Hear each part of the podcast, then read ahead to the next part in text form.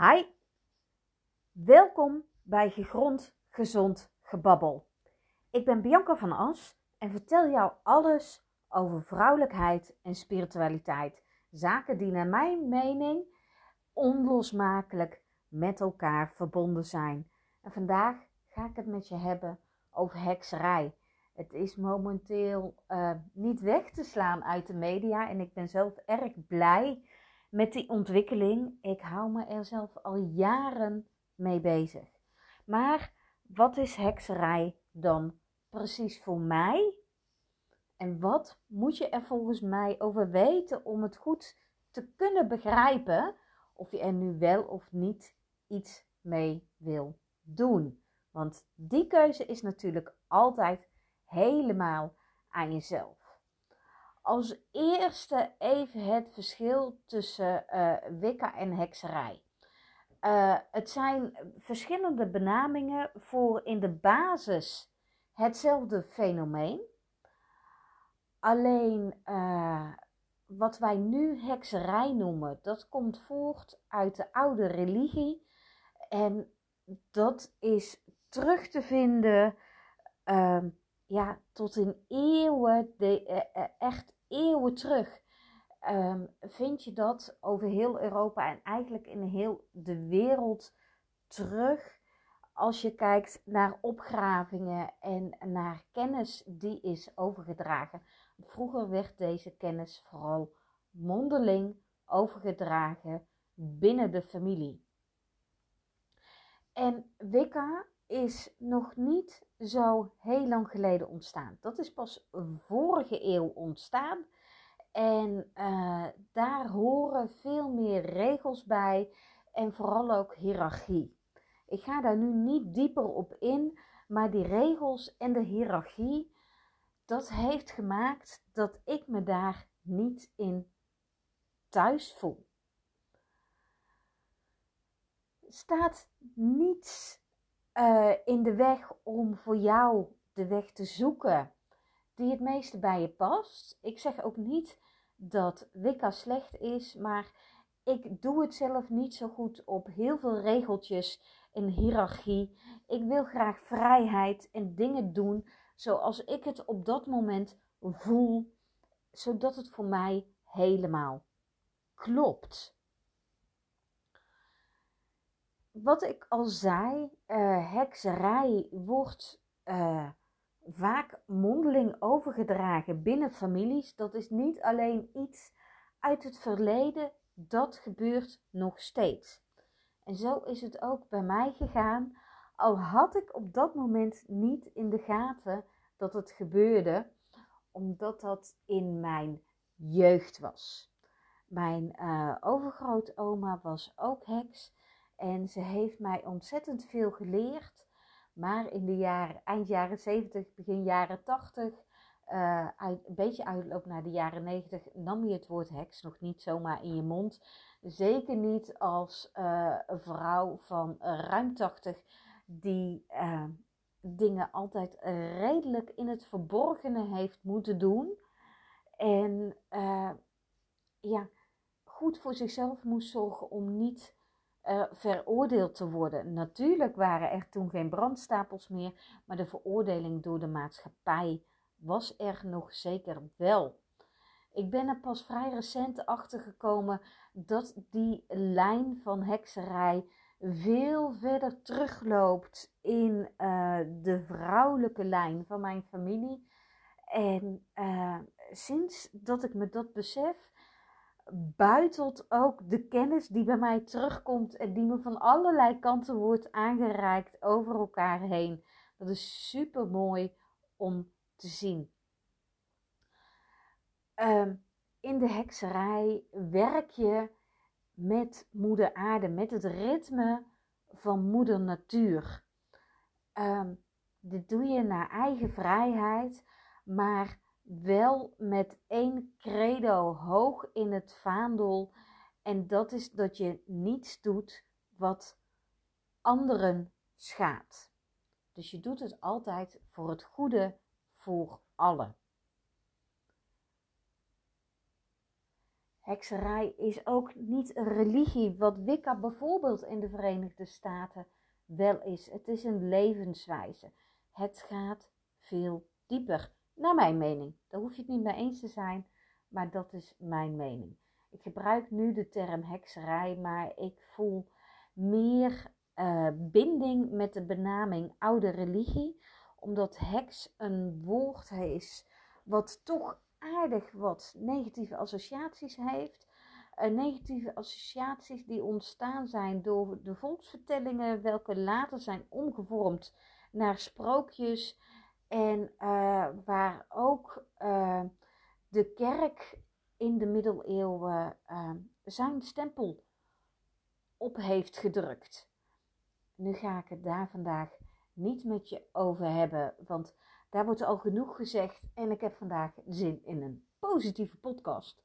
Dus ik ga je iets vertellen over waar in hekserij in de oude religie mee gewerkt wordt.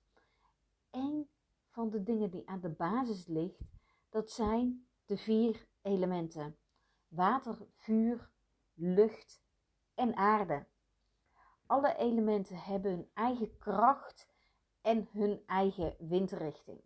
Zo is lucht verbonden aan het oosten, vuur aan het zuiden, water aan het westen en tenslotte aarde aan het noorden.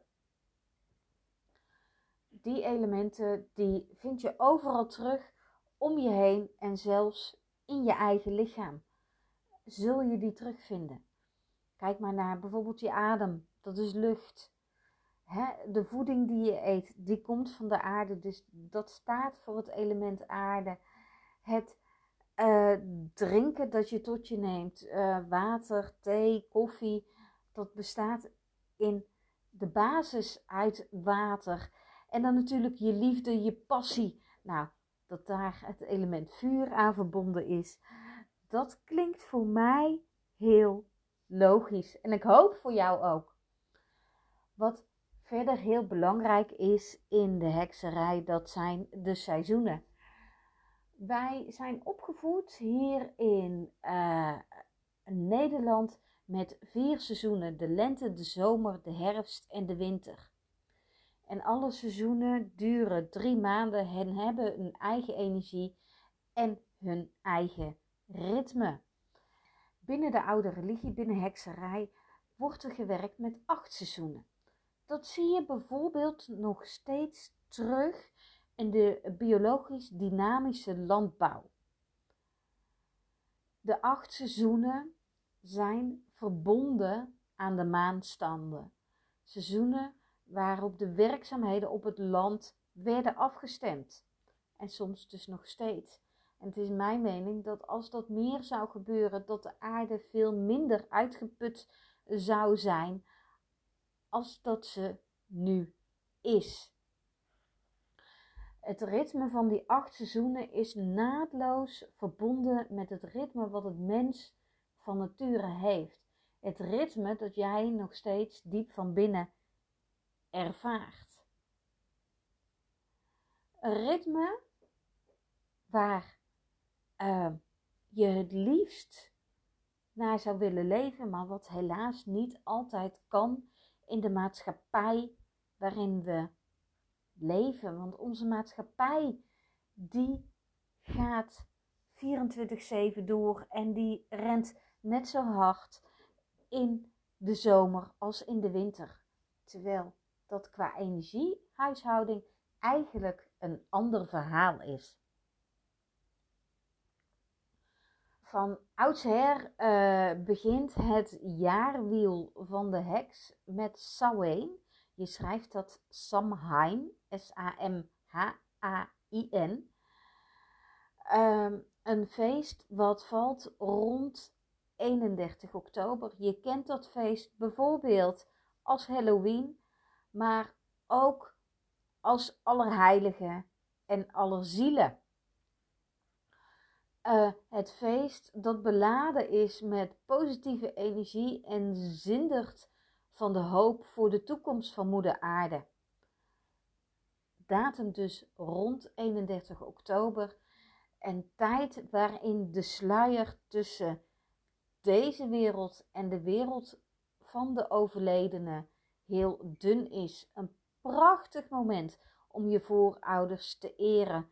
Een kaarsje aan te steken, contact met ze te zoeken, over ze te praten, verhalen delen met elkaar. En misschien verbinding zoeken door een ritueel, want ze zijn dood, maar ze zijn nog steeds bij je. Dan komen we bij Joel. En de term Joel, die zul je misschien wel kennen uit kerstliedjes of uit uh, bijvoorbeeld uh, Duitse uh, terminologie, waarin de term Joel nog meer voorkomt.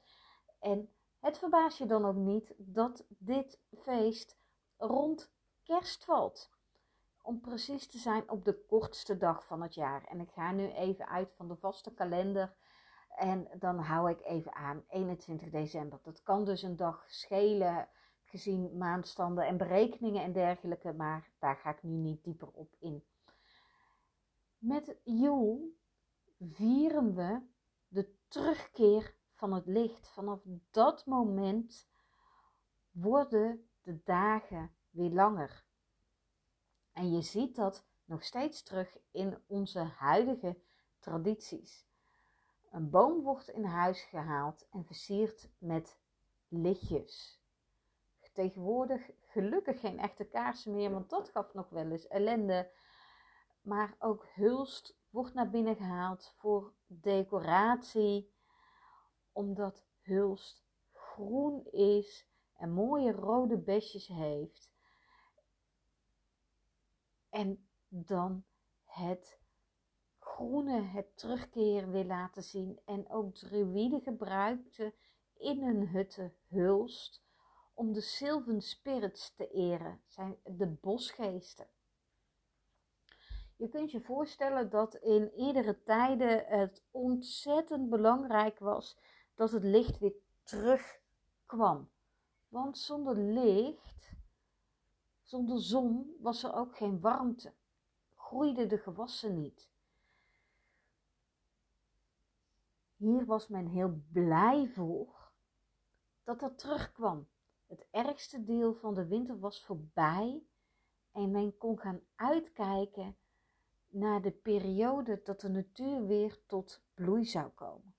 In de periode van weinig licht zaten mensen rond het vuur, deelden elkaars gezelschap, zochten verbinding en pakten hun rust. Je zult het misschien vast wel herkennen dat je in de winter veel meer behoefte hebt aan slaap dan bijvoorbeeld midden in de zomer. 14 tot 16 uur slapen in de winter, in de donkerste dagen van het jaar, is helemaal niet gek. Sta jezelf dat ook alsjeblieft toe. Vanuit de winter gaan we richting de lente. Het eerste lentefeest is Imbolc. Dat wordt gevierd rond 1 februari. Dit is het moment dat moeder natuur haar vruchtbaarheid weer laat zien. Sneeuwklokjes komen boven. Er komen knoppen in bomen. En de eerste lammetjes worden geboren. Het is ook een feest van zuivering. De oude traditie van een voorjaarsschoonmaak vond plaats rond die tijd. Als je inbolk viert, dan wordt er vaak ook om vruchtbaarheid gevraagd voor aarde, zodat wij weer kunnen genieten van alle gewassen die naar boven komen en die wij opkomen, kunnen eten, waar we van kunnen genieten. Ostara is het volgende uh, lentefeest. De lente-equinox, dag en nacht zijn even lang. Het valt precies in het midden van de winterzonnewende, wat Joel is, en de zomerzonnewende, die Lita is. Na deze datum worden de dagen langer en de nachten korter. Het leven ontwaakt. Vogels gaan weer fluiten. De natuur komt tot uitbarsting. We laten het oude los, ruimen het op en verwelkomen nieuw leven. Ostara heeft als symboliek eieren en hazen en bloemenkransen, beschilderen van eieren. Gewoontes die tegenwoordig geïntegreerd zijn in Pasen. Dan hebben we Beltane. En persoonlijk is dat mijn favoriete uh, jaarfeest. Het begin van de zomer wordt gevierd. Dit wordt gevierd rond 30 april, de nacht van 30 april na 1 mei. We kennen het bijvoorbeeld als het meifeest, waar rondom de meiboom wordt gedanst. Het dansen rond vuur. Walpurgisnacht werd het vroeger ook genoemd. Het is een heel vrolijk en uitbundig feest, waarin het weer gaat om vruchtbaarheid en bevruchting, maar ook om het naar boven halen van je passie. Waar wil jij meer mee aan de slag? Waar voel je passie voor en wat wil jij tot wasdom laten komen? Dus waar vraag jij vruchtbaarheid voor?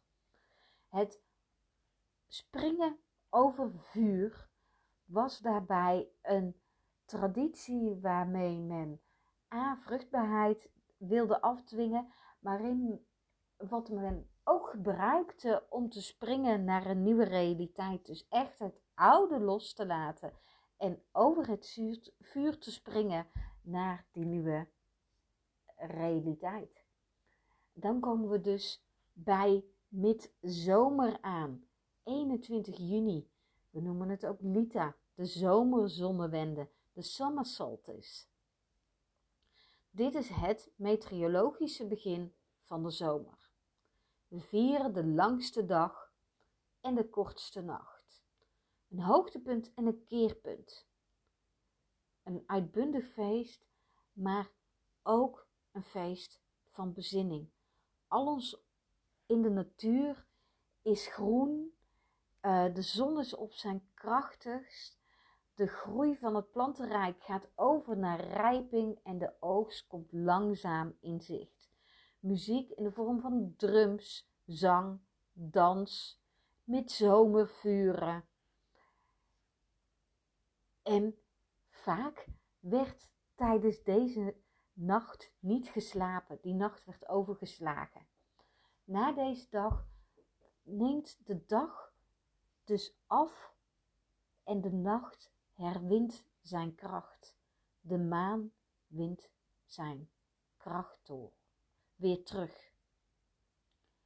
Dan gaan we naar Lammas, het feest van de eerste oogst, van granen. En van de eerste graanstengels werden vroeger figuren gevlochten, die uh, in brand werden gestoken om waarna het as uitgestrooid werd over de akkers om weer vruchtbaarheid voor het volgend jaar uh, te vragen aan Moeder Aarde. Een periode waarin jij mag kijken wat je aan het zaaien bent om jouw dromen en wensen te realiseren, hoe bewust je ermee bezig bent, wat niet meer bij je past en wat je dus los mag laten. Een heel mooi ritueel is om als je op die dag een appel of uh, iets anders eet wat pitten heeft, om die pitten van wat jij gegeten hebt, dus de zaden van wat jij gegeten hebt, om dat dus op die dag begraven, zodat het opnieuw op kan komen. Dan gaan we naar Mabon.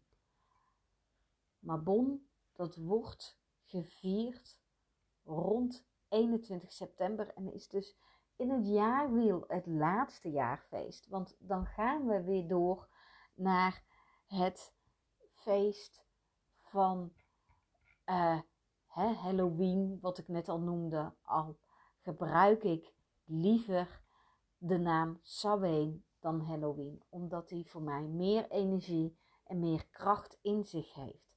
Maar goed, nog even terug naar Mabon. Dit is de herfstequinox rond 21 september. Dag en nacht zijn even lang en de dagen worden in een rap tempo korter en het wordt steeds vroeger donker. Na deze dag begint de donkere tijd. In de natuur zie je dat ehm, de bomen uitgebloeid uh, raken, de bladeren verkleuren en de levenskracht zich terugtrekt, waardoor de bladeren van de bomen afvallen. Een tijd om terug te kijken. Wat heb je geoogst? Wat wil je afronden? In deze periode wordt de laatste oogst binnengehaald. Appels, peren, maar bijvoorbeeld ook noten. Het is een tijd om te ontspannen richting die donkere periode van het jaar. Om je terug te trekken in jezelf. Om meer rust te pakken. Om je ja, weer terug te trekken bij je vuur. En naar binnen te keren bij jezelf. Dit ritme van de seizoenen en daarin verweven de vier elementen dat is voor mij de kern in hekserij. Dat natuurlijk ritme vind ik terug in mijn dagelijks leven, in mijn ritme als vrouw door het leven heen, maar ook in het ritme van mijn cyclus.